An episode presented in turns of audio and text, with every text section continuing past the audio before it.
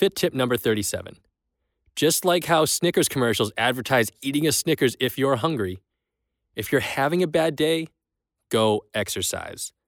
Let your mind be free and get some energy and stress out. Oftentimes, your mind can gain some clarity after, and you'll feel better without the urge to physically harm someone. If this continues, please seek professional help.